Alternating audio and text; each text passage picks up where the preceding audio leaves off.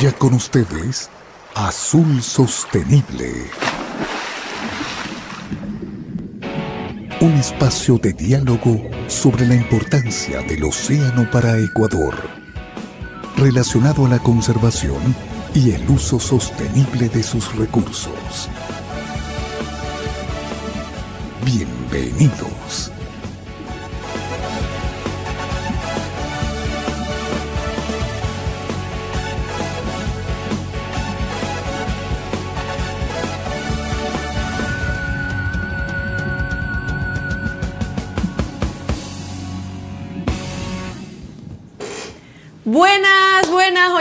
Miércoles y aquí estamos en Azul Sostenible como siempre cada miércoles a la una de la tarde conectados con ustedes a través de todas nuestras redes sociales, a través de Teleradio, a través de Radio Cascade y una nueva radio que más adelante vamos a decir que también eh, nos va a retransmitir para llegar a todos lados del Ecuador, del mundo, para que usted siempre esté conectado con nosotros. ¿Cómo está, ingeniero?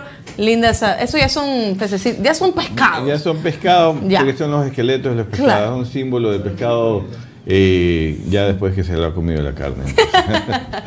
Pero todo bien, mi querida Londra, ya estamos aquí, efectivamente miércoles, eh, eh, una de la tarde, para seguir informando sobre todo lo que pasa en el mundo de la pesca, el mundo de la acuacultura, del océano, cosas nuevas que, ya más adelante ustedes van a ver, pero sobre todo hoy día, pues, hoy día vamos a conversar sobre un día muy especial. porque día de- Cuéntenos cómo les fue ayer, porque ayer, incluso en el programa de la mañana lo dijimos, fue el Día del Pescador Ecuatoriano e hicieron, vi que hicieron un evento maravilloso, estuvo el ministro, estuvo el viceministro de. Producción, estuvieron otras autoridades, ¿cómo le fue? Bueno, estuvo muy bonito.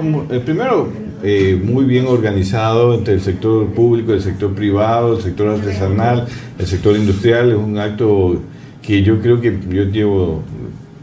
¿No puedo decir? Algunos Yo años. Llevo algunos años, unos 30 años que se creó el Día del Pescador Ecuatoriano en el año 95 ya.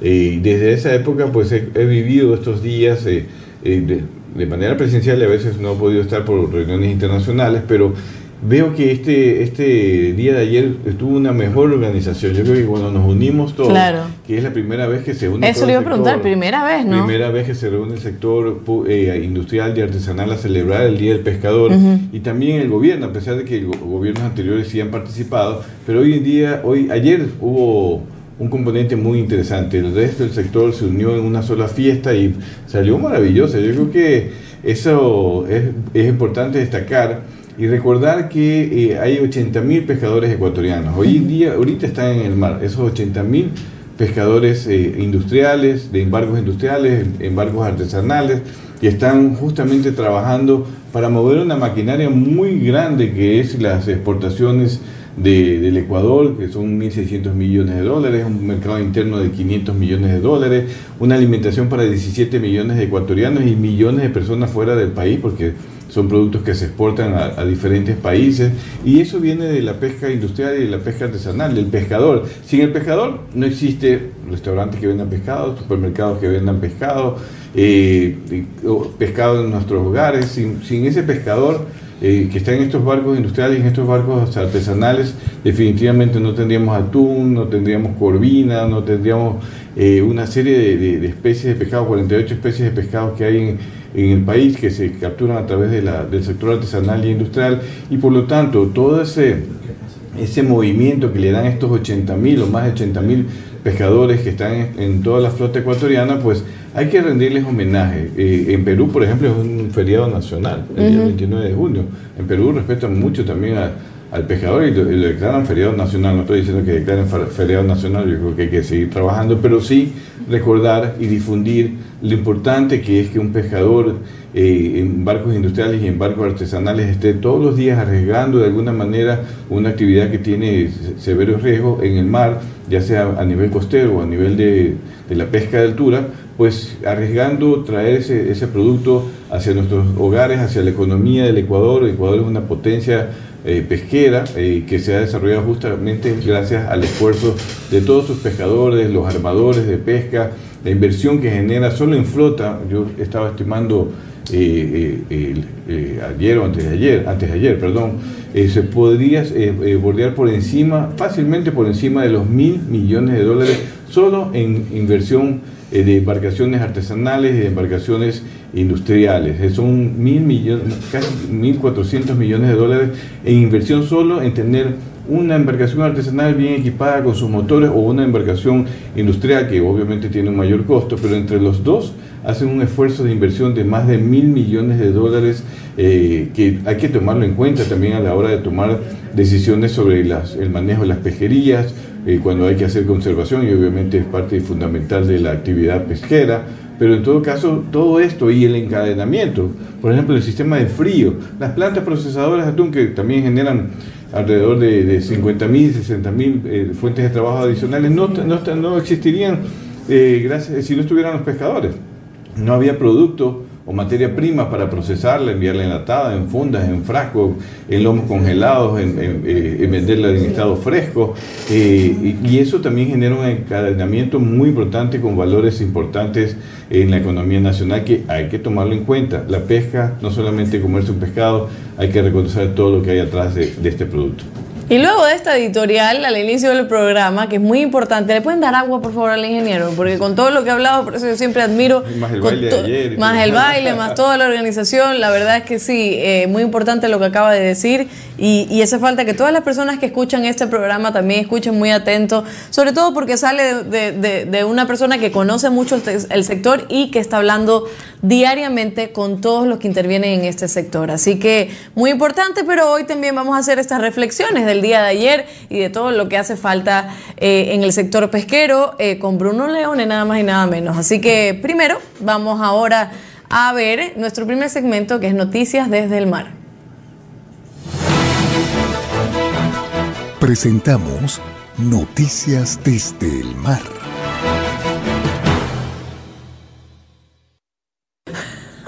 Ahora dice que la directora lo hizo hablar tanto. Me decían así, Ay, Muy bien, vamos a hablar del programa Descubre, se llama así, que impulsa el desarrollo de maricultura en zonas costeras del Pacífico en Costa Rica. El programa Descubre continúa, ahí tiene la agüita, perfecto, continúa trabajando para llevar desarrollo y bienestar a Costa Rica. Desde el 2019 se trabaja en un proyecto Descubre Maricultura el cual es una iniciativa que está generando un impulso real a la maricultura como una alternativa para la reactivación económica de sus costas. Se trata de un comité interinstitucional que trabaja en la elaboración de una estrategia de maricultura para las comunidades costeras y atraer así la inversión privada a esta actividad. Este proyecto propone aprovechar el cultivo de organismos marinos y plantas y animales a lo largo de sus 1.228 kilómetros de línea costera en ambos océanos. Algunos de los avances que ha presentado este proyecto son, la extensión de la concesión del uso del espacio marino de 10 a 20 años, la creación de un decreto para dar guía general para la valoración de impactos ambientales de la maricultura, presentación de proyectos a potenciales inversionistas extranjeros, planificación de estudios de mercado local e internacional, así como la programación de un diagnóstico del sector para este 2021. La economía azul busca promover la salud del océano mientras se promueven actividades para el beneficio de las comunidades costeras. La maricultura, realizada de manera sostenible, es un ejemplo de esta recuperación económica de la mano con el ambiente. Las acciones que hemos desarrollado son importantes y deben eh, fortalecerse con ordenamiento espacial marino y mecanismos de gobernanza para asegurar la salud del ecosistema. Así lo dijo, todo esto lo dijo, lo expresó por su parte la ministra de Ambiente de Costa Rica, Andrea Mesa Murillo. Interesante que la ministra del Ambiente de Costa Rica esté impulsando, apoyando el impulso de la maricultura. Es un tema que nosotros hemos dicho que es también muy importante para el país. Esperamos que este gobierno también, eh, eh, parte de su agenda en el tema del mar, sea impulsar la maricultura. Hay iniciativas que ya se desarrollaron en años anteriores. Aquí hemos conversado con pescadores, con expertos en maricultura. Ecuador tiene un potencial, algunas especies ya tienen casi todo listo para eh, eh, impulsar la maricultura y por lo tanto pues es, es, importante que... Ayer hablaba el ministro en su discurso de la economía azul. Dijeron que están preparando un paquete de economía azul muy interesante, lo hemos dicho aquí justamente en Azul Sostenible, hemos comentado lo importante de la, de la economía azul como una política de Estado. Ojalá que eso se dé porque seguramente eh, será muy importante para el creo, desarrollo. Creo que es hora, yo siempre he visto que siempre los gobiernos se, encargan o, se preocupan solo como que de explotar ciertos sectores, pero hay otros que son tan importantes y se los deja de lado Y, si no piensan en ellos, realmente no están ayudando a la economía. Si, si se pensara más en políticas públicas o, en ayudar al sector pesquero, ayudar a los pescadores artesanales o generar estas propuestas o la economía azul, realmente podría ser beneficioso, pero, pero de largo para la economía del país y para los trabajadores, para los ciudadanos. Entonces, qué bueno, ojalá, ojalá, ya con lo de ayer creo que es un precedente que hayan estado ahí, que estén ahí el ministro y el viceministro, que estén acordando gestiones y que haya una unión sobre todo, porque si trabajamos por... Ya estoy dentro del... Eh, pues. no fue, nos hizo falta, todo el mundo preguntaba por Alondra. Sí, sí, lo Alondra, Alondra, ¿cuándo viene? ¿A qué hora viene? ¿A qué hora está? Haciendo deberes desde las 12 del día, pero está bien, ya, ya, ya podré ir a, esa comunidad. La extrañaron, te extrañaron porque tú ya eres parte del sector, de hecho nuestro invitado ya te lo ha dicho claro en varias ocasiones. Le pido disculpas, pero ahí estaré. En algún momento estaré con ustedes. Usted sabe que siempre estamos ahí con ustedes. Pero eso, eso, que haya esa unión y que se pongan a trabajar todos, todos para lograr que el sector avance y nosotros también. Vamos a la siguiente noticia. Galápagos. 36 especies están en riesgo por contaminación con plásticos. Diversos estudios científicos prevén que la entrada de contaminación plástica a los sistemas acuáticos se triplicarán en los próximos 20 años. La premonición es alarmante porque actualmente ya se calcula que unas 8 millones de toneladas métricas de desechos plásticos ingresan al océano cada año. Esto quiere decir que cada minuto un camión repleto de basura se vierte en el mar. La amenaza no solo proviene de los plásticos de gran tamaño, sino también de los microplásticos, partículas menores a 5 milímetros, que son de especial preocupación para la ciencia. Tras evaluar la presencia y distribución de la contaminación por plástico en la isla San Cristóbal, un área de gran importancia para la conservación, ya que alberga entre otras especies la colonia más grande de los lobos marinos de Galápagos y dos subespecies únicas de iguanas marinas. Los investigadores construyeron una herramienta para evaluar de manera rápida cuáles son las especies que estarían más afectadas en este lugar. Los científicos encontraron que 27 especies en Galápagos estaban en riesgo de sufrir graves daños por ingerir plásticos o enredarse en ellos. El objetivo es hacerle un chequeo médico e intentar responder a la pregunta de cómo los plásticos están afectando su salud. Informó para ustedes Alba Corita. Siga con nosotros en Azul Sostenible.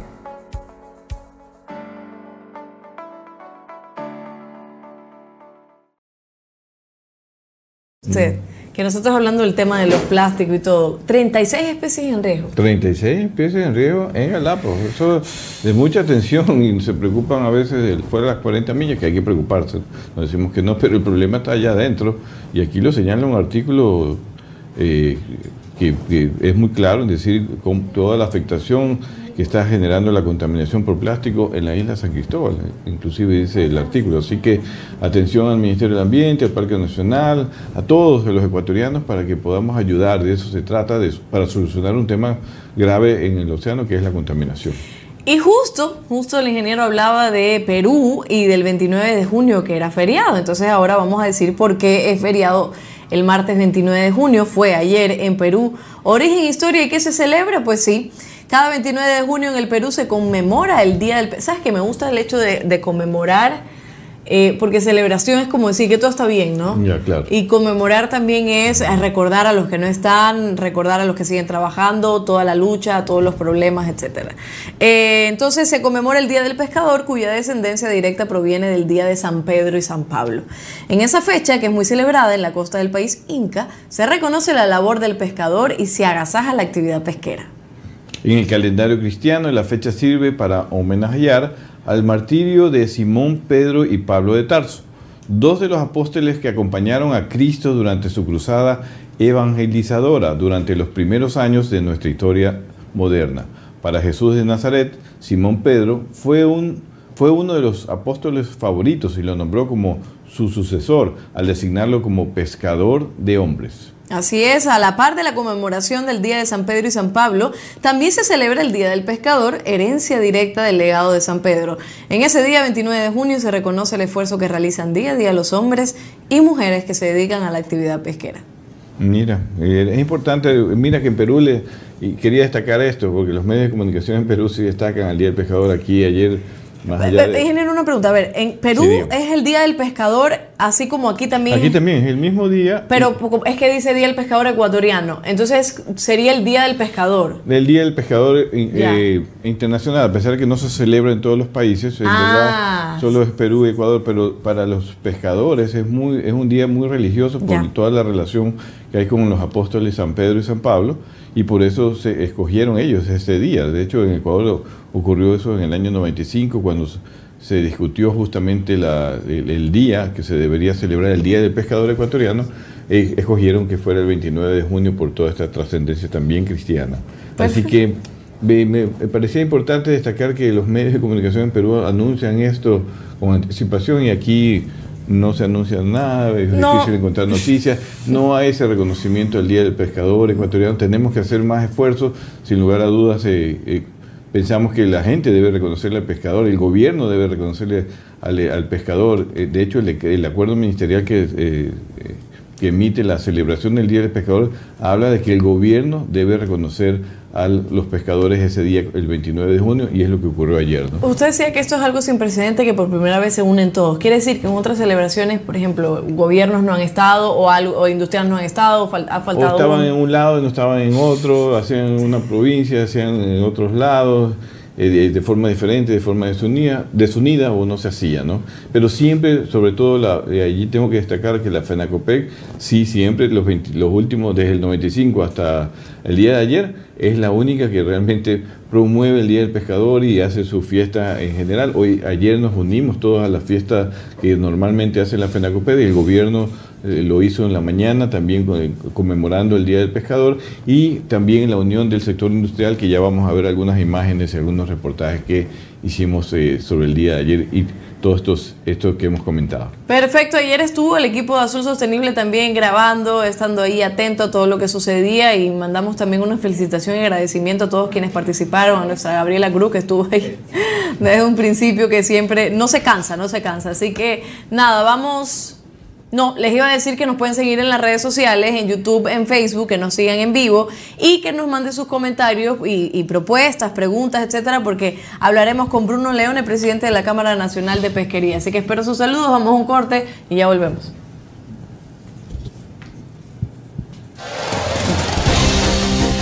Quédate en sintonía. Ya volvemos con más de Azul Sostenible. Pescado es parte fundamental de nuestra alimentación, pero ¿conoces el esfuerzo que realizan los pescadores ecuatorianos para que puedas disfrutar de estas delicias?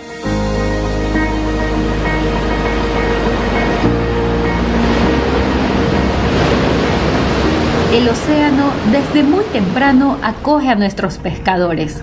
Empiezan preparándose para emprender jornadas de arduo trabajo donde su perseverancia y paciencia forman parte de sus cualidades. Muchos de ellos conservan una tradición familiar, manteniendo la valentía de dedicados hombres de mar. El pescador ecuatoriano es un actor fundamental en la gran cadena de valor de la industria pesquera. Además, la pesca sustenta a decenas de miles de familias gracias a todo el trabajo que genera. Las prácticas pesqueras que realizan están basadas en el aprovechamiento sostenible y en el respeto a la fauna marina, desarrollando capacidades para salvaguardar la vida en nuestros mares. La mano de obra especializada del pescador ecuatoriano forma parte de nuestro desarrollo económico, contribuye a la alimentación, generación de empleo y exportaciones trascendiendo fronteras y llevando más del Ecuador al mundo. La calidad de nuestro producto se ve reflejado en el ímpetu y esfuerzo de nuestros pescadores. En este Día del Pescador Ecuatoriano, destacamos su trabajo digno y noble, que contribuye para zarpar hacia un Ecuador de prosperidad y oportunidades.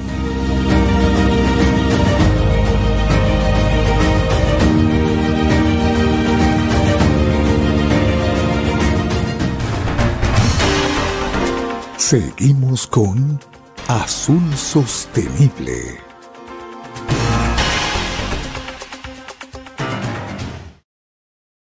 en Azul Sostenible estamos viendo un video con unas imágenes maravillosas de la Cámara de Pesquería, la, Cámara Nacional de Pesquería, hablando también sobre la importancia de los También destacando y conmemorando el Día del Pescador, porque ese pescador que está en los barcos industriales también hay que reconocerlo. Estoy viendo ahora en la pantalla que está el logo de Radio Cascade y por favor, Channel Galápagos, esas son las dos radios que nos están retransmitiendo en este momento, además de, por supuesto, Teleradio 1350M, Radio Cascada en Quevedo y Channel Galápagos en Galápagos. Así que a Galápagos también llegamos a todos nuestros amigos allá, está Grace, está...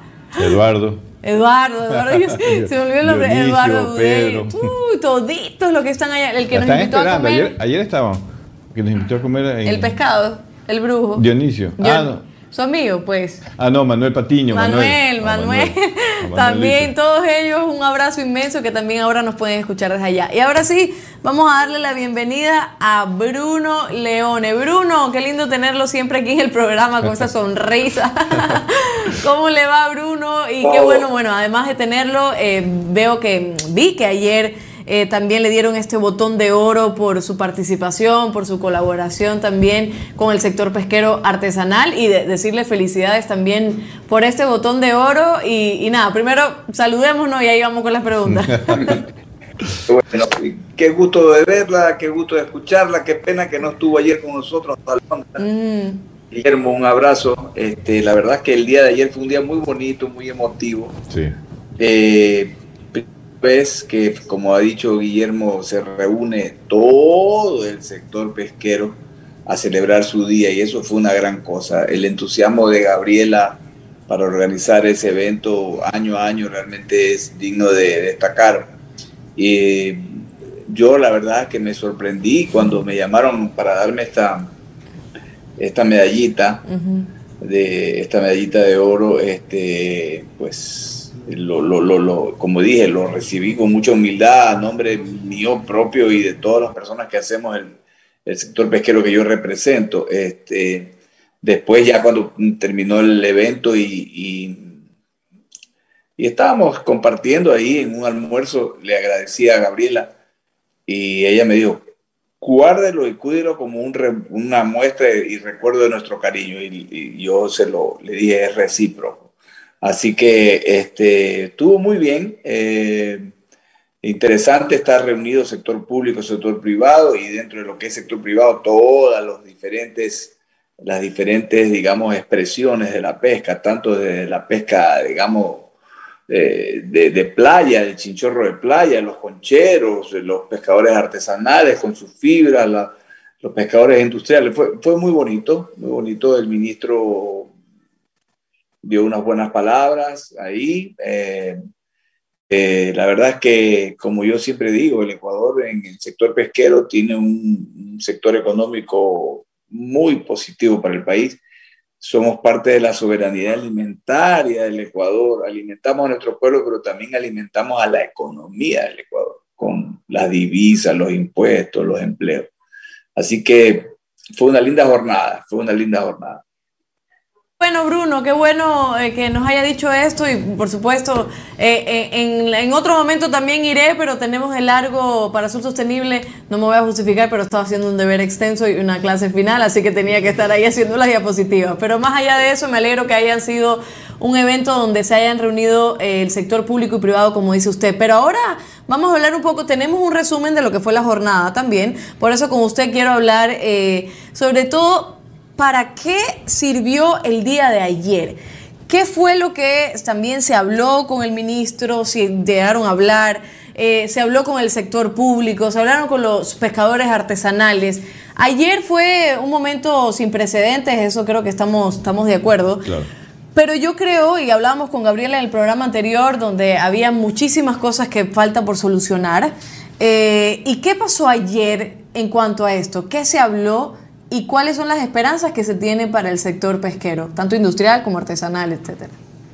Bueno, mire, el, diálogo eh, con las autoridades es permanente realmente. O sea, lo de ayer fue un día, pues, un ícono, la celebración del Día del Pescador, y efectivamente se, hicieron ah, algunos comentarios, se dijeron cosas. Eh, el ministro eh, ha dicho claramente que este es un sector importante y que cuenten con él y que eh, todos los planes de trabajo se van a hacer en conjunto. Se anunció que pues, está por salir el reglamento a la ley de pesca, que es algo importante que estamos esperando, inclusive para la resolución del problema de la tarjeta amarilla. Eh, se habló del tema de la seguridad en el mar. No es posible que a nuestros pescadores los sigan asaltando en alta mar y se les roben los motores y en algunos casos los dejan ahí botados al garete, en otros casos los amarran y los tiran al agua. En fin, de todas esas cosas se hablaron eh, nosotros, eh, ya le digo, participamos eh, más que nada desde el punto de vista de, buscar esa unión, esa unión que, nos hace fuertes, esa unión que, le manda un mensaje muy claro al país que este es un sector muy positivo, que muchas veces no, como dijo Guillermo, no, no, no, tiene la respuesta en el mismo nivel que debería tener, porque cuando se habla de cifras, por ejemplo, se hablan de las cifras de exportación, 1.640 millones, sí, pero son, como dijo Guillermo, otros 500, 800 millones de, producción que se consume localmente, con lo cual se alimenta nuestro pueblo. Eso tiene mucho que ver también. Entonces, eh, es lo que le puedo decir, o sea, no, no, no, no hubieron cosas, ni compromisos, ni entregas de cartas, ni nada de esas cosas que otras veces ocurren porque ya el diálogo es permanente, inclusive hoy día con la tecnología podemos armar reuniones a cualquier hora, pero, pero importante, digamos, que el gobierno haya querido reconocer el Día del Pescador y haber participado en una sesión conjunta. Habían 560 personas, compartimos un, momento muy agradable, un almuerzo muy agradable. Eso, eso, para mí es muy valioso. No, que, claro, es que por eso le preguntaba, más allá de que si se firmó carta o no, si se habló o no, lo que pasó ayer es, eh, es, sumamente necesario, es ver al gobierno también, es ver al ministro también sentado en la misma mesa con los pescadores artesanales y los pescadores industriales. Ya de por sí eso es una imagen, eso ya es una narrativa diferente que es muy necesaria porque según y opinión personal, no sucedió en los, cuatro años anteriores. Sucedió, sí, efectivamente, en el gobierno de Rafael Correa, que constantemente, si no se reunían con él, él iba para allá. Pero es necesario saber que el, tema de, de los pescadores no están abandonados. Que no están abandonados, por lo menos Ayer lo vimos, ahora, ¿qué es lo que hace falta también ahora eh, de comprometerse? Usted dice que están en constantes diálogos, pero ¿qué es lo que hace falta y cuáles son esos diálogos, Bruno? Porque Gabriela está muy en claro que hace falta en el sector artesanal, pero en el sector industrial, privado, ¿qué hace falta? A ver, en la tarde, ayer en la tarde, después de que estuvimos en lo que estuvimos, tuvimos una reunión con el ministro, con algunos eh, sectores productivos camaronero, bananero, cacautero, la Cámara de Industrias, en fin. Y el ministro nos explicaba, eh, la formación académica del ministro es, él hizo su doctorado en, en productividad y competitividad, entonces él maneja muy bien el tema de los clústeres productivos. Entonces él nos decía ayer que el gobierno eh, está trabajando fuertemente en el tema de, llevar adelante el proceso de la vacunación, porque obviamente si no hay una gente sana no se puede pensar en dar el siguiente paso. Ellos piensan que van a cumplir eh, bastante bien la meta de los 9 millones de personas vacunadas en los 100 días y están trabajando ya, el ministro está trabajando ya y, nos ha dicho, este, deme el voto de confianza de aquí hasta fin de año, donde se van a crear eh, las mesas donde se van a trabajar los clústeres productivos de cada actividad, de, la, de la pesca, por supuesto, de los camarones, del banano, del turismo, eh, algunos, de servicios de telecomunicaciones, de todo se habló. Entonces, esta metodología permite que los actores directamente, analizando todos los diferentes componentes, digamos, de la producción específica de cada sector, se vaya viendo dónde hay fortalezas y debilidades para ver qué es lo que se tiene que hacer para esa debilidad convertirla en fortaleza o, por lo menos eliminar la debilidad o, potenciar las fortalezas, etcétera, etcétera. Porque al final del día, como siempre decimos, Alondra, Guillermo y queridos amigos, el Ecuador es un país pequeño de 17 millones de personas y su mercado de sustento local es muy pequeño. Ecuador tiene que tener la posibilidad de poderle vender al mundo todo lo que es capaz de producir.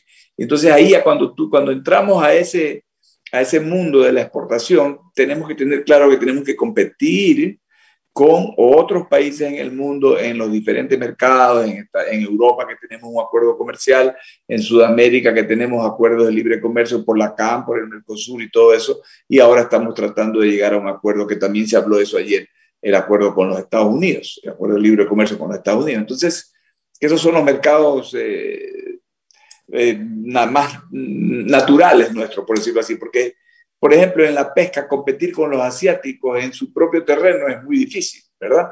Eh, eh, sí lo puede hacer el banano o sí lo puede hacer el camarón, pero en la pesca propiamente, cuando en el Asia donde se pesca la mayor cantidad de, la, mayor cantidad de peces en el mundo, entonces es mucho más difícil, esa gente tiene otro grado de desarrollo. Entonces, todos estos diálogos van en ese sentido. Tenemos un tema puntual ahora que lo hemos planteado a través de una carta que es, por ejemplo, el problema del incremento mensual del, del, precio del combustible. Eso está causándole problema a toda la cadena de este primer eslabón, que es la, fase extractiva de la pesca, está causando problemas muy serios. Entonces, le hemos dicho que tenemos que sentarnos a ver cómo resolvemos ese problema, porque ¿qué, qué va a pasar? Que, que, si esto continúa sin parar y si, y si la idea es alcanzar el precio internacional, eso va a ser un problema serio para la flota. Entonces, ¿qué hemos dicho nosotros? ¿Se quiere sincerar la economía? Perfecto, está muy bien que se sincere la economía. Entonces, el precio del combustible es un precio de la economía, pero sinceremos todo lo demás, porque entonces queremos quedarnos con el, rezago de lo que era una economía en Sucres, ¿verdad? Con una ineficiencia y una serie de trámites y costos, tarifas energía eléctrica, todo amarradas a un esquema anterior, y, y decimos que queremos sincerar la economía por el otro lado. Entonces, eso, eso no, no, no, no, como que no cuadra y eso sí es algo que se tiene que hacer. Le hemos pasado esa carta al ministro, al ministro de Economía y al ministro de Recursos Naturales. Estamos esperando que nos contesten para podernos sentar a hablar de ese tema específicamente. Amén de que mañana podamos sentarnos a hablar del clúster y todo lo demás. Sí es. En ese sentido, en ese sentido son los diálogos. Le hemos insistido al ministro de que tenemos que seguir trabajando fuertemente en la resolución de la tarjeta amarilla, por ejemplo, eso es algo que está marchando. Inclusive el ministro ayer en la reunión de la tarde decía que como hay una limitación, hay, hay, hay, una disposición del presidente Lazo de controlar mucho el gasto, eh, el ministro le dice que a él le han recortado mucho el gasto de su ministerio y que el presupuesto mayor que él tiene justamente es para el proyecto de resolución de la tarjeta amarilla. Y eso es bueno, digamos, porque están asignados los recursos. Eso fue parte también de lo que hablamos ayer el tema del, definitivamente el tema de poder entrar a Estados Unidos con un acuerdo comercial eh, es importante. Ahí está por ver cómo se resuelve el tema del reingreso del Ecuador al CIADI, que es el Consejo Internacional de Arbitraje. Ahí está el tema está ventilándose en la Corte Constitucional. En fin, son temas ya complejos que ameritan otra discusión, pero de todo eso se, se.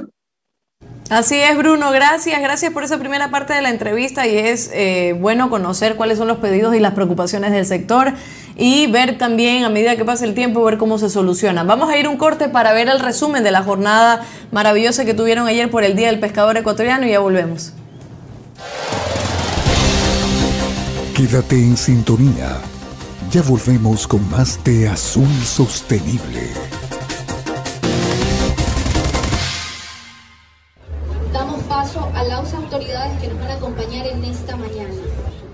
Así empezó la sesión solemne de conmemoración para los hombres y mujeres que se dedican a la pesca en Ecuador, organizada en conjunto entre el gobierno y los gremios de la industria privada, artesanal e industrial. Las palabras de apertura del evento las realizó el abogado Andrés Arens, viceministro de Acuacultura y Pesca que los pescadores ecuatorianos, con su diario trabajo, son los baluartes y permanentes centinelas del mar territorial ecuatoriano y de sus recursos ictiológicos. Es deber del Estado reconocer y estimular el esfuerzo y sacrificios que demandan la práctica de dicha actividad. En el evento, el pescador Alberto García también realizó una semblanza del origen de esta celebración. quien le pidió al presidente, señor arquitecto Cito Durán Ballén, que se derogue un acuerdo ministerial que iba en contra del trabajo y violaba los derechos de nuestra gente.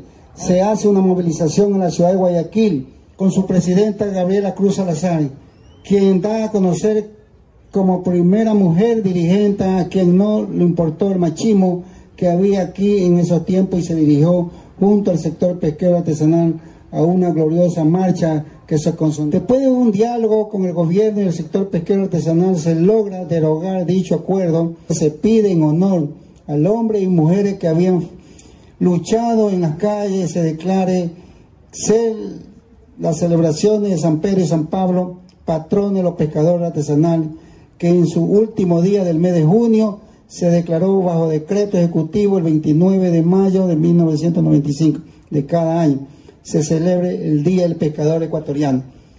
El evento contó también con la presencia del ministro de Comercio Exterior, Inversiones y Pesca, Julio José Prado. Dependiendo de donde uno pregunte, siempre la pesca es el centro de las conversaciones a nivel internacional, pero creemos que podemos soñar muchísimo más. Y de la mano de ustedes vamos a llevarle al Ecuador a ser una potencia internacional tremendamente reconocida en el tema de pesca. Luego de las intervenciones, se invitó a todos los presentes a realizar la entrega floral y la colocación de cruces en el río Guayas, que incluía la bendición de ramos por el cura Johnny Huacón, en honor a los pescadores que el sector perdió a causa de la pandemia por COVID. Mientras las delegaciones e invitados subían a las fibras y a la gabarra, la banda blanca deleitaba a los presentes entonando con fervor sus instrumentos.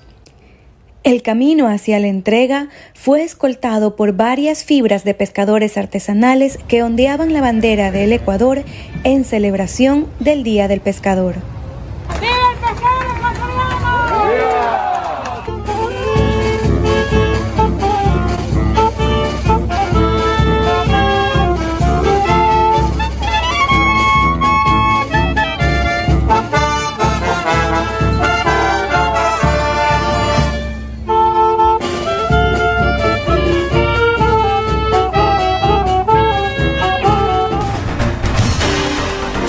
Seguimos con Azul Sostenible.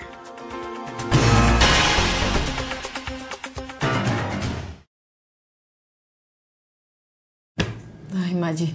Eh, ¿Qué iba a decir? Ya, volvemos. Aquí estamos de nuevo en Azul Sostenible. Estábamos viendo un resumen de la jornada de ayer, eh, Día del Pescador. Lindas imágenes también que lo hizo nuestro compañero Isaac, ¿verdad? Isaac, Con el dron. Isaac también, que hoy está todo. enfermito, que hoy no está aquí, nos está ayudando Josué, pero está enfermito, así que le mandamos también sus saludos. Pero ayer estuvo eh, también. trabajo de Isaac. Sí, sí, sí, haciendo las tomas. Y sobre todo también eh, cuando hablaba Bruno de la organización de- y de Gabriela que no se cansa. También tuvo a nuestra albacorita ahí al lado ayudándola full, que, que sabía que, que desde la mañana hasta la noche estuvo organizando, así que también a ella Saltaba muchísimas de una gracias. fibra una bote, Sí, sí, a la sí. gabarra, la gabarra. Para la que vea que el equipo Azul Sostenible completo. Usted Y necesita. la ahí directora está. también ahí, Ahí en está. la prueba de una embarcación filmando y todo. Y es la voz del reportaje que acabamos de escuchar, así Sí. que Azul Sostenible es completo, así que ya lo sabe. Por si acaso, contrataciones al 099.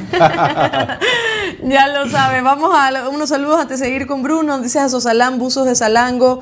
eh, la contaminación de desechos de todo tipo es preocupante. Todos tenemos que apoyar a limpiezas de arrecifes coralinos. Así esto, referente a lo que hablamos de Galápagos. Dice Ana Carrión, Simón el Pescador, Pedro Apóstol, el primer papa, eh, Nelson. Calderón, saludos cordiales amigos de Azul Sostenible, Alondra Guillermo del puerto pesquero de Chanduí, excelente Salud. festejo el día de ayer en el Día del Pescador Ecuatoriano, excelente organización de la FENACOPEC, su principal licenciada Gabriela Cruz. Isaac nos manda un saludo, dice saludos desde la caleta pesquera de la Alborada, porque está en su casa y no puede venir, así que Isaac, le mandamos un saludo, te extrañamos. Mm, Cooperativa Pesca Comercio Puerto Chandúes también nos manda un saludo desde allá y otros saludos que nos están llegando. Y seguimos aquí con Bruno Leone que nos está haciendo estas reflexiones también sobre el Día del Pescador Ecuatoriano, ingeniero. Sí, eh, gracias Bruno por estar aquí nuevamente. Siempre tu aporte es muy importante y también el día de ayer pues fue un día muy emotivo. Vamos a tenemos mucho material para seguir sacando hasta los bailes de la albacorita con, con el ingeniero Morán porque me llevó forzado Por ahí a un lo vi, baile. por ahí lo vi. Por ahí también yo vi ese, ese baile. Ajá. Pero en todo caso, eh, haciendo estas reflexiones y escuchándote un poco, escuchando ayer las palabras del ministro, habló de economía azul. Creo que todavía están, eh, no sé si están pensando, dijo que estaban trabajando en algún programa de economía azul muy interesante, pero eh, todavía tenemos que ver cómo aterriza esa idea del ministro de esa economía azul que se está hablando en el mundo entero y que se está aplicando ya en algunos países, en, la Unión Europea, inclusive en algunos países del Caribe. Por ahí he escuchado algunos ejemplos, he leído sobre algunos ejemplos que se están desarrollando.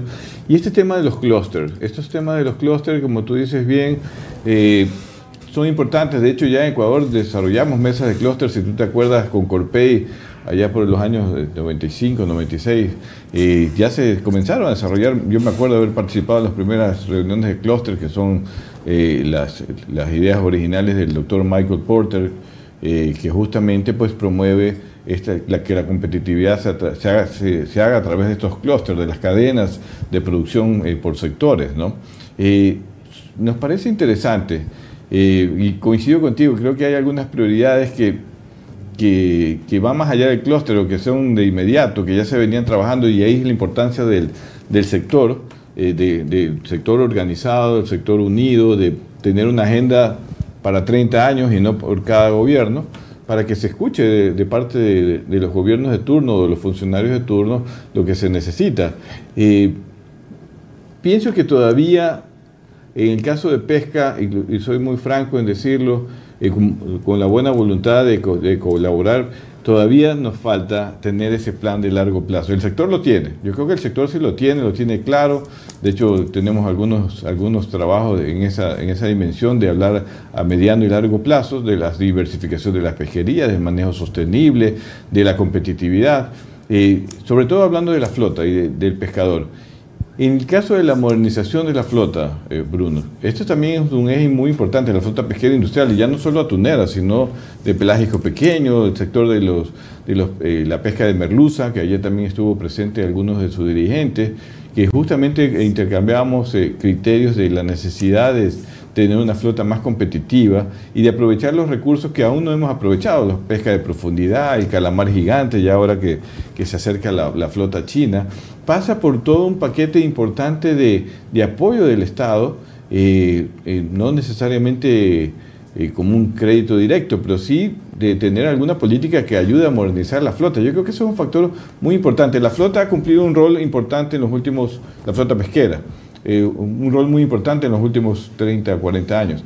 Pero de aquí para los 30, 40 años adicionales hay un cambio de tecnologías, de mayor eficiencia, de ahorro de combustible, de buscar tener artes de pesca más eficientes, de aprovechar el calamar gigante en vez de que venga la flota china con 300 barcos, tener una flota ecuatoriana eh, eh, eh, de calamares gigantes, porque si vienen los chinos del otro lado, pues es obvio que podemos desarrollarla acá. ¿Qué pasa con ese tema dentro de las prioridades que tiene el sector también industrial? Bueno, ese es un tema fundamental, porque como hemos dicho en ocasiones anteriores, esta esta cadena tiene tres grandes eslabones, por decirlo así. El, primer gran eslabón que es la fase extractiva, un segundo eslabón que es la fase de procesamiento y transformación y la tercera fase que es el tercer eslabón que es la fase de comercialización. En esta primera parte del eh, o eslabón de la cadena, que es la, cadena eh, de la, la, que pesca, digamos, la fase extractiva del proceso, eh, eh, es importantísimo contar con embarcaciones eficientes, nuevas, modernas, inclusive hasta por temas de seguridad en el mar. Hoy día con el tema del, del, costo justamente que yo mencionaba en el segmento anterior del combustible, poder tener barcos con motores modernos que consuman menos, que contaminen menos. Eso es importantísimo. La Cámara, la cámara lanzó un proceso de renovación de flota Hace algunos meses desarrollamos unos modelos y todo, inclusive tuvimos conversaciones con astilleros de otras partes del mundo, tuvieron interesados astilleros españoles, coreanos, chinos. Eh, aquí el, el, tema que nos topamos es en el tema del financiamiento, ¿no? porque eh, una embarcación, en el caso del atún, una embarcación típica puede costar alrededor de 30 millones de euros, por ejemplo, claro. hablando de las cotizaciones en los astilleros españoles. Entonces, eh, usted, puede, usted tiene que tener claro que usted no tiene pues 30 millones guardados en la caja o en el bolsillo o en la chequera como para girarlos al día siguiente. Entonces, se necesitan créditos. En Europa, la flota española se renovó y hoy día es una flota potente que opera en el mundo entero con un fondo de apoyo de la Unión Europea, fondo perdido, o sea, dinero que les dieron a los armadores para que cambien sus embarcaciones viejas que no tenían que repagarlo, solamente una parte de ello y con tasas de interés en algunos casos menores al 1%. Entonces nosotros no tenemos eso. Hemos aprendido a manejar una flota muy, eh, de que ya tiene muchos años, de, digamos, de antigüedad, sobrepasa los 40 años y todavía las podemos hacer operar, pero, pero ya se convierte en un problema complicado, costoso, eh, el tema de la eficiencia y, del tema ambiental también entran a jugar de manera importante. Entonces, ahí lo que, lo que tenemos que conseguir, y yo ya en ese sentido eh, me he reunido con algunas personas del gobierno, lo que necesitamos, porque dinero en el mundo hay, tengamos claro eso, dinero en el mundo hay, inclusive con toda la emisión monetaria que se hizo para, por ejemplo, en parte de los Estados Unidos y de Europa para poder ayudar a la gente durante la pandemia. Inclusive ahora estamos viviendo épocas de inflación. En los Estados Unidos se está viviendo una época de inflación y como nosotros tenemos la misma moneda que Estados Unidos, eso por un lado nos beneficia porque abarata el dólar, pero por otro lado nos perjudica porque hace más caro las exportaciones, las compras de los bienes y servicios. Entonces, eh, eh, dinero en el mundo hay, ¿verdad? Lo que se necesita son mecanismos de mercado que puedan eh, estructurarse para poder financiar este, esta reconversión. Y básicamente lo que se necesita es que el gobierno, digamos, o, negocie una línea de crédito para ponerla a disposición de los armadores eh, a través de la banca de desarrollo de la corporación financiera o a través de la banca comercial, ¿verdad? Como banca de primer piso, ¿verdad? Para que la gente pueda ir renovando sus embarcaciones antiguas, retirando ese, esa capacidad pesquera, esa esa, esos metros cúbicos antiguos para poner metros cúbicos de barcos nuevos y modernos. Eso es lo que se necesita. Son créditos que tienen que ser fácilmente de plazos de, de 15 años, tiene que tener los años suficientes de gracia, porque solamente en la construcción de la embarcación se demora entre 24 y, 30 meses, dos años y medio. Entonces, eh, uno no puede empezar a pagar una deuda cuando ni siquiera ha sacado la unidad a trabajar. Entonces, son cosas muy particulares que las estamos, digamos, discutiendo, analizando y, ojalá que el gobierno las pueda estructurar. Eh, eh, hay gente en el gobierno que conoce muy bien estos temas, eh, así que tenemos fe de que eso se pueda lograr, ojalá. Pero, pero imagínense, si queremos tener un horizonte de largo plazo en este negocio, porque así es como hay que verlo, usted tiene que tener pues una unidad que pueda durar el tiempo de, su visión, digamos, porque si usted tiene una visión de largo plazo, pero su ente productivo, su herramienta productiva en tres años, en cuatro años deja de funcionar, entonces la cosa como que hay un descalce ahí. Sí, Bruno, y, que, y creo que el gobierno no debe tenerle miedo a este apoyo que pueda dar, porque si genera un fondo de 500, 600 millones de dólares para modernizar flota, estamos hablando que el sector genera, como tú decías bien, exportaciones 1.600 millones de dólares, mercado interno 500 millones de dólares por año, es decir, tenemos solamente, hablando de estos números, fácil 2.000 millones de dólares al año que mueve el sector. Si modernizamos la flota para que tengamos una flota de 30, 40 años, pues vamos a dinamizar aún más la flota. Y si además podemos alcanzar una pesquería como la del calamar gigante, que son pueden generar 300, 400 millones de dólares al año cuando esté a plenitud, una pesquería bien desarrollada, pues eh, es una inversión bien hecha, además de un sector altamente competitivo. Bruno, vamos a un ah, corte que me están cortando ahorita, me hacen, me hacen 500 tijeras y regresamos con todo para seguir conversando. Ok, ok, sí, sí, ok. okay. Quédate en sintonía. Ya volvemos con más de Azul Sostenible. Luego de la inauguración del Día del Pescador en el Malecón 2000, las delegaciones se dieron cita en el Salón de los Presidentes en el Centro de Convenciones para la sesión solemne donde la Federación Nacional de Cooperativas Pesqueras entregó un botón de oro al ingeniero Bruno Leone y al ingeniero Giansandro Perotti, representantes del sector pesquero industrial, por su continua colaboración con el sector artesanal. Sector pesquero unido.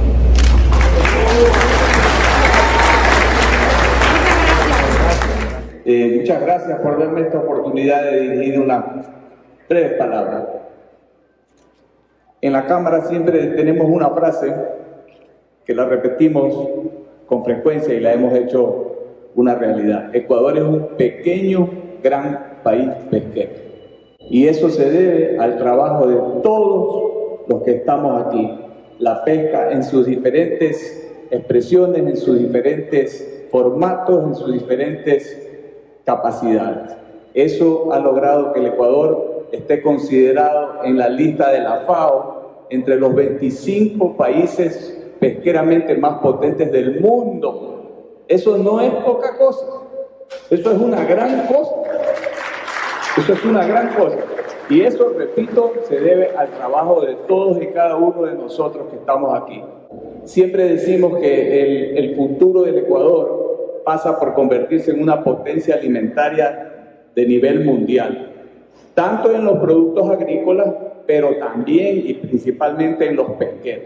Tenemos mucho por hacer, mucho, mucho por hacer, pero solo lo vamos a lograr si nos mantenemos unidos todos. Yo personalmente y mis colegas estamos muy contentos de ser parte de esta gran celebración del Día del Pescador. Decimos, armemos mesas de trabajo, pero las mesas de trabajo deben ser permanentes. Tenemos muchas amenazas, tenemos muchos problemas por delante y solo los podemos resolver trabajando juntos. No me quiero extender, pero tenemos que conversar de la competitividad del sector. Ecuador se ha vuelto un país muy caro para producir.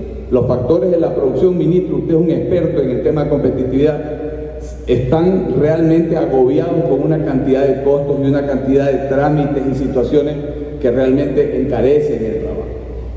Yo le quiero agradecer por esta condecoración que no me la esperaba, realmente eh, la recibo con mucha humildad y con, a nombre de todos los que hacemos el sector pesquero industrial les, quiero decir que con muchos seguramente no, no nos conocemos, pero escuchando las palabras de Gabriela, de Alfonso, comparto con ellos.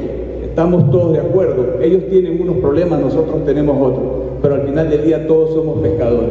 Así que que viva el pescador ecuatoriano, compañeros, y el futuro es nuestro. Depende solo de nosotros. Sí se puede.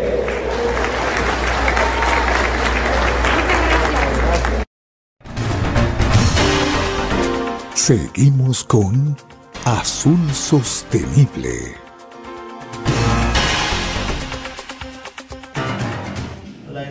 Así es, volvemos. Teníamos otro saludo, ingeniero Pérez, déjeme si tenemos otros que están llegando. Aquí está. Joffrey Harm dice, buenas tardes. Ayer los delincuentes del mar atacaron las costas del país en Santa Elena. Si vi ese video. Y estos delincuentes lanzaron al mar a los pescadores, dejándolos así que murieran ahogados pero tanta fue la suerte que fueron encontrados una hora después y se salvaron de morir. Si nos ayudan informando esto, ya es un intento, claro. O sea, esto y esto es una de las preocupaciones. Es el top de los problemas del sector artesanal, el sector costero, de la pesca industrial, inclusive costera también, el tema de la delincuencia. es el número uno de los problemas y tenemos que, que borrar ese, que sea el número uno y realmente ojalá que la autoridad marítima, la autoridad pesquera, todos en conjunto eh, se unan y hagan el esfuerzo necesario por combatir estas bandas de delincuentes que son organizadas y que a veces están mejor equipadas que la, misma policía, que la misma marina. Así que, y años y años donde no veo tampoco una solución fuerte. no, no tiene, no, no es que no tiene, sí tiene. Yo creo que primero voluntad inversión en equipamiento y unirse todos, creo que son tres elementos fundamentales para combatir a, estos delincuentes. ¿no? ¿Vas a seguir con Bruno? Sí, sigo con Bruno. Bruno, seguimos con Bruno. Todavía tenemos un poco de tiempo para preguntarle. Él siempre está dispuesto. Quería, quería terminar un poco el comentario que hablamos eh, hace un poquito de los barcos y, el tema de los clústeres. Eh, el Ecuador ha, podido convertirse en el segundo productor del mundo de atún, justamente porque tiene un clúster bastante bien formado, ¿verdad? Que permite que... Exacto. Pero fíjese usted, y, hablando del tema de los barcos, nos hace falta dentro de ese clúster un tema importante, siempre lo he dicho, un astillero que pueda reparar de buena manera nuestras embarcaciones y eventualmente construir embarcaciones nuevas. Eso nos hace falta. Nosotros hemos conversado con la gente de Astinave. Ellos tienen un proyecto muy interesante, están buscando una fórmula de alianza público-privada. Porque eh, ellos están allá al sur, en la base naval, tienen sus diques eh, flotantes, eh, pero tienen en Pozora una, buena cantidad de terreno donde tienen pensado construir ahí un astillero. Están buscando, digamos, el modelo para que venga un inversionista o inclusive nos han planteado a nosotros como sector que nosotros seamos parte del proyecto. Nosotros, nosotros le hemos dicho, nuestro, nuestro trabajo es pescar. si ustedes hacen esto, seguramente con toda seguridad pueden contar, digamos, con la, con, con quien usted, somos parte del mercado de ustedes, digamos. Nuestros barcos van a subir ahí todos los años, a hacer carenas, reparaciones, en fin. Entonces, ese es un tema vital que de paso puede convertirse en, en otra fuente proveedora de, de, de, divisas. ¿Por qué no? Porque, porque barcos extranjeros podrían venir a repararse o o a construir barcos para vender a otros países, ¿verdad? También se podría. Entonces, ese es un tema muy importante en el tema del calamar que mencionó Guillermo, si para los, la flota china es negocio venir de esas latitudes hasta acá a pescar el calamar gigante, pues también debería poder ser negocio para nosotros. Entonces debemos desarrollar una flota calamarera. Entonces, o, usted va nuevamente a hacer lo que hicimos hace muchos años, a comprar barcos usados a otra parte o construye barcos nuevos para eso, en, cuyo caso la política del gobierno tiene que estar ahí para promover esa inversión.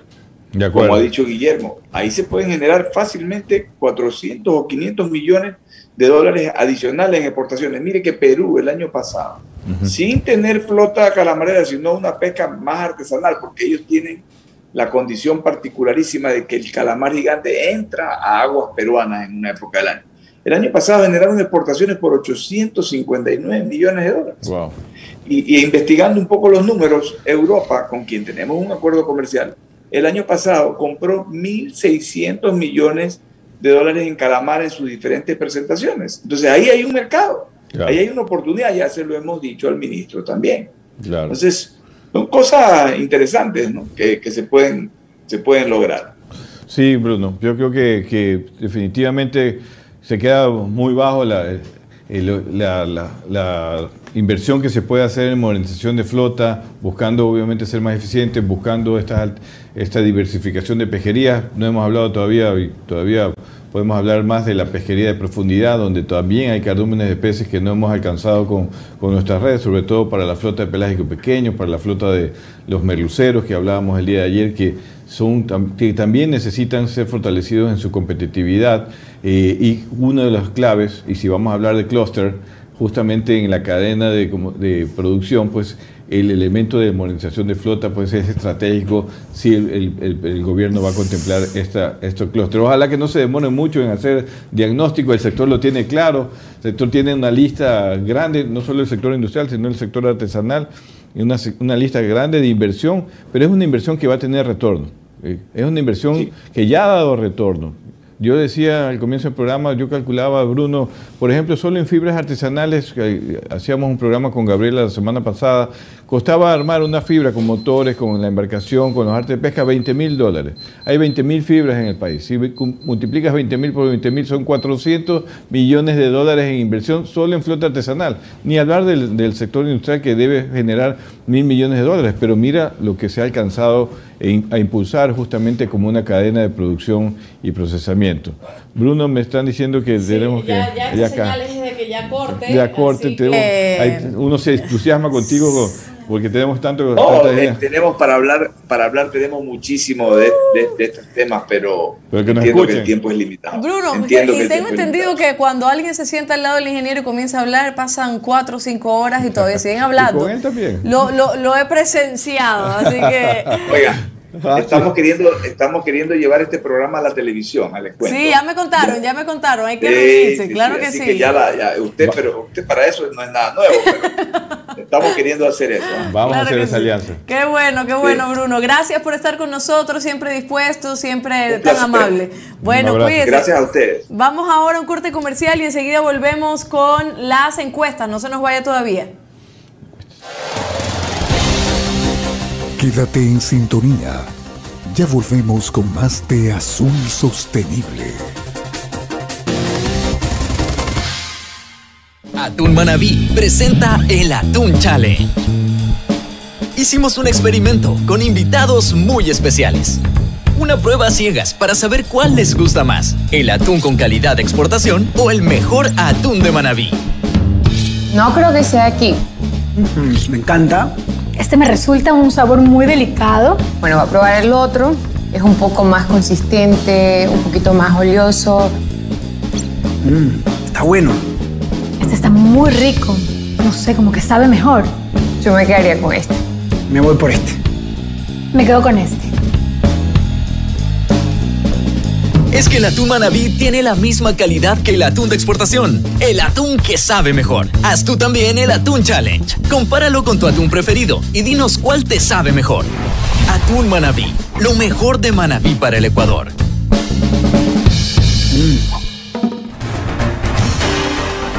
Seguimos con Azul Sostenible.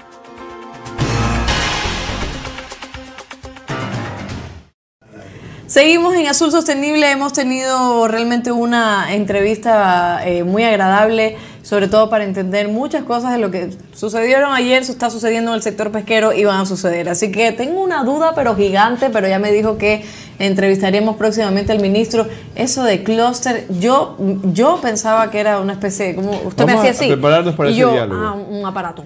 Un aparato que va en la embarcación. No, pero no, No, ya, no, ya me sí. explicó más o menos y, y es un, un tema bastante importante, Es ¿no? una técnica que se desarrolló a través de un científico eh, eh, que se llama Michael Porter para poder medir las cadenas de producción de acuerdo a su especialidad, en el caso de la pesca, la pesca, en el caso de la acuacultura, la acuacultura, o a veces inclusive más afinado a hablar del camarón, del atún, de las flores, del banano, y cómo mejorar esas cadenas en base a ese diagnóstico y a impulsar un plan de acción en base a esos clústeres. La Corpey hizo un trabajo de muchos años eh, por los, eh, entre el 95 y 2000, si no estoy mal, yo participé de esas mesas, por eso lo conozco, Eh, y eh, fe- eh, al final se impulsaron inicialmente esas- esos clústeres, pero no se terminaron de, de concluir, así que yo creo que ahí hay una dinámica de- del gobierno muy interesante, pero que tiene que ser eh, eh, impulsada por el sector privado, porque es el que le da la velocidad de acuerdo a los requerimientos de la producción y, de los- y de- sobre todo del sector comercial interno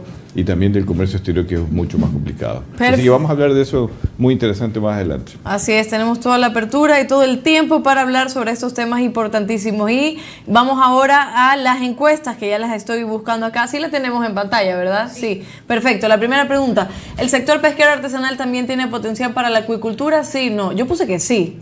Pues sí, y era importante poner esta Sí. pregunta porque a veces la gente piensa que el pescador artesanal tiene que ser pescador artesanal y no, acabamos de leer una noticia el día de mañana donde el factor fundamental para desarrollar en Costa Rica la maricultura van a ser las comunidades costeras donde están los pescadores.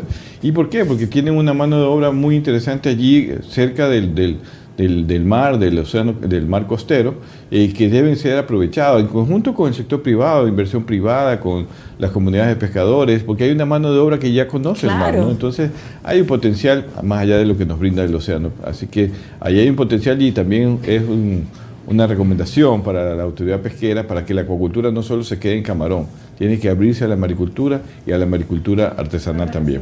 Así es, la siguiente pregunta es, según la oficina WWF en Ecuador, ¿qué porcentaje del total de habitantes del planeta representa la población pesquera en el mundo? ¿Qué porcentaje del total de habitantes del planeta? El 10%, el, 6, por- el 10%. El 10%, efectivamente, mis queridos alumnos. Sí, le dio muy bien. Estuvo mejor que la, que la respuesta de los encuestados. Sí. 86 Así es. puntos, es bastante. Ajá. Pero sí, así que es el 10% de acuerdo al reporte de WWF Ecuador, que eh, es no solamente en Ecuador, WWF tiene oficinas en todo el mundo, así que tienen muy claro el diagnóstico y la población pesquera que representa en el mundo. Siguiente pregunta. ¿Cuántas organizaciones agrupa la Federación Nacional de Cooperativas Pesqueras del Ecuador, FENACOPEC? Entre 400 y 500, 200 y 300, 300 y 400. 400 y 500. 400 y 500, sí, sí, efectivamente es una, para que ustedes vean el potencial que tiene la federación, tiene 400, eh, más de 400 organizaciones pesqueras entre cooperativas y asociaciones. Ayer estuvieron entre el sector industrial y artesanal 560 personas que son delegados nada más y que representan a esos 80 mil pescadores en el sector industrial y artesanal. Pero en la federación a nivel artesanal hay más de 400 organizaciones. Y la última pregunta que ya aquí ya veo que me, me voy a confundir, ¿en qué año se estableció el decreto ejecutivo del Día del Pescador Artesanal Ecuatoriano? Día del Pescador Artesanal Ecuatoriano. No, Día del Pescador Ecuatoriano es en verdad. Ah, no artesanal. No, no, porque es el Día del Pescador Ecuatoriano, es lo único que está establecido oficialmente en Ecuador. Bueno, ya está bien, le quitamos artesanal y en qué año se estableció. ¿Ah? 26 años. No, pues me pusiste a calcular, pues ahora ve. Ven, 1995. Ah, sí. Pero ya, pues dígale, nomás vengan a apretarle aquí el botón. pues. Pero esto, esto es colaboración. Sí, yo le he dicho durante toda la entrevista como cuatro o cinco veces. Es verdad, es verdad. Y esta es una colaboración. ¿Por qué le molesta que colaboren conmigo? No, es que usted, usted es la escojón de este, de, de este programa. Pero debe uno está escuchar- aprendiendo, uno está aprendiendo. Yo estoy escuchando con toda la información que usted dicho- dice todos los días, imagínese. No, es verdad, 1995, de 26 años tiene y es lo que queríamos resaltar, recordarles. 1995, y lo explicó el pescador también en su discurso, en el video que pasamos, cómo surgió. Surgió de una marcha, de una protesta de los pescadores de la FENACOPEC, liderado por Gabriela Cruz, ya en ese entonces, la primera mujer en asumir. ¿En la- ese entonces? En ese entonces, ya.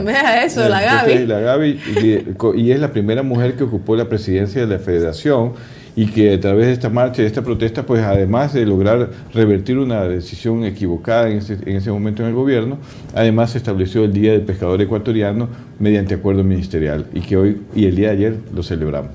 Qué bestia, Gabriela. La verdad que me, me saco el sombrero por, por su valentía, por esa, esa determinación que tiene para trabajar desde, desde esa 1995. estamos- 1995. al frente y como un pescador decía en el discurso, y eso lo escuché Sí. bien, contra el machismo, contra toda esta especie de, de- de violencia estructural y machista que tenemos alrededor. Gabriela ha estado a la cabeza y no hay quien le diga que no a Gabriela. Y, y soy testigo, no hay quien le diga que no. ¿Qué protocolo ni qué nada? no. Cuando Gabriela dice hay que hacerlo, pero, pero, pero es de una manera que también tiene tanta experiencia en el sector que Sí. cómo no hacerle caso, ¿no? Entonces, eh, creo no, que hay es muy mucha importante. experiencia, mucha madurez Sí. que ha alcanzado y- en todo este proceso, así que ella es una voz que sí hay, tenemos que escuchar todos, todos aprendemos con Gabriela, con todas las dificultades que, que podamos tener, pero ella ha liderado 26 años la, la federación y tiene 400 organizaciones. Yo Sí, conocí la 400 federación antes de, de que ella sea presidenta y la verdad es que no era una federación nada organizada, tenía muchos problemas y Gabriela con todo este tiempo le ha dado estructura y presencia. La mamá de los pollitos. La mamá, uy, mamá de pollitos. Uf, y qué mamá, hay que ir a, hay que, hay que salir a almorzar, Gabriela, con usted para conversar, para celebrar también toda esta labor. Y, y por supuesto que sí, a pesar que de todos, mucho. así es, a pesar de todos los problemas, a pesar de todas las cosas que no pueden llegar adelante, usted está ahí y es un ejemplo. Así que gracias a usted, a todos los que se conectan. A Eduardo Budey está conectado y está viendo el video, Eduardo, gracias, y que nos retransmite Channel Galápagos Channel, Channel Galápagos, lo dije bien, ¿verdad? Sí. Channel Galápagos y Cascade en Quevedo y justo Fenacopec. Gabriela dice un saludo desde las oficinas de la Fenacopec. La pesca artesanal también será parte del recurso eh, calamar. Ah, también, sí, sí, es para todos, no Y, y Leonela Piligua dice hola. Hola, Leonela. Sí, sí, dije ahora. Eduardo Budey está viendo el video y bueno, y todos los que se conectan, recuerden que el no sábado viniste, también. no viniste, Eduardo, te perdiste la fiesta. Vinieron compañeros de Galápagos, pero faltó Eduardo y Grace, que tampoco Ah. Estuvo. Ya vamos a conversar con ella porque Grace no pudo venir porque está ahora Ah, asesorando ya. a- a una Ah, y Mónica López. Pero eso me Ah, tiene que contar. Me tiene que contar Ya. lo de Grace y, lo, y Eduardo, qué pena. Pero, pero eh, tenemos que ir a visitar de nuevo a La Paz para visitar a nuestros amigos. Pero lo que le iba a decir es: Mónica, Mónica. López nos envió las croquetas de pescado. Ayer se lo dio a nuestra directora, eh, nos trajo las croquetas Nos de pescado. Así que creo que ya. ya Vamos a hacer un videito ahí de las croquetas probando a Londra. Debo decir que la. Espero que no tenga camarón, Mónica, porque si no, ya sabe. No, Pero debo decir que la única que no ha cumplido con la promesa, entonces ahora soy yo. Ya no hay excusa, ya hay que hacer ya eh, la ensalada. La próxima semana vemos cómo estamos y de una lo hacemos. Chéverísimo. chéverísimo. Bueno, nos vemos el sábado a las 9 de la mañana aquí en Azul Sostenible, no se lo pierda. Que tenemos, vamos a hablar de surf, porque nos fuimos a la playa para grabar todo el tema de surf. Tenemos entrevistas de, organizadores, de surfistas por ahí, por acá, hablando portugués. ¿Cómo es? No sé si você me mata.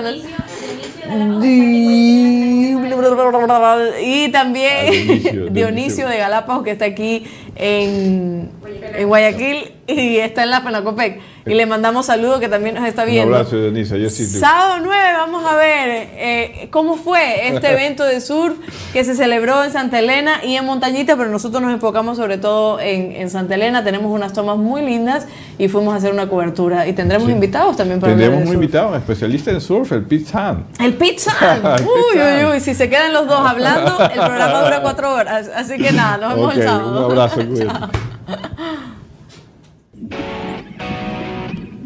Gracias por habernos acompañado en este programa. Esperamos que te haya gustado.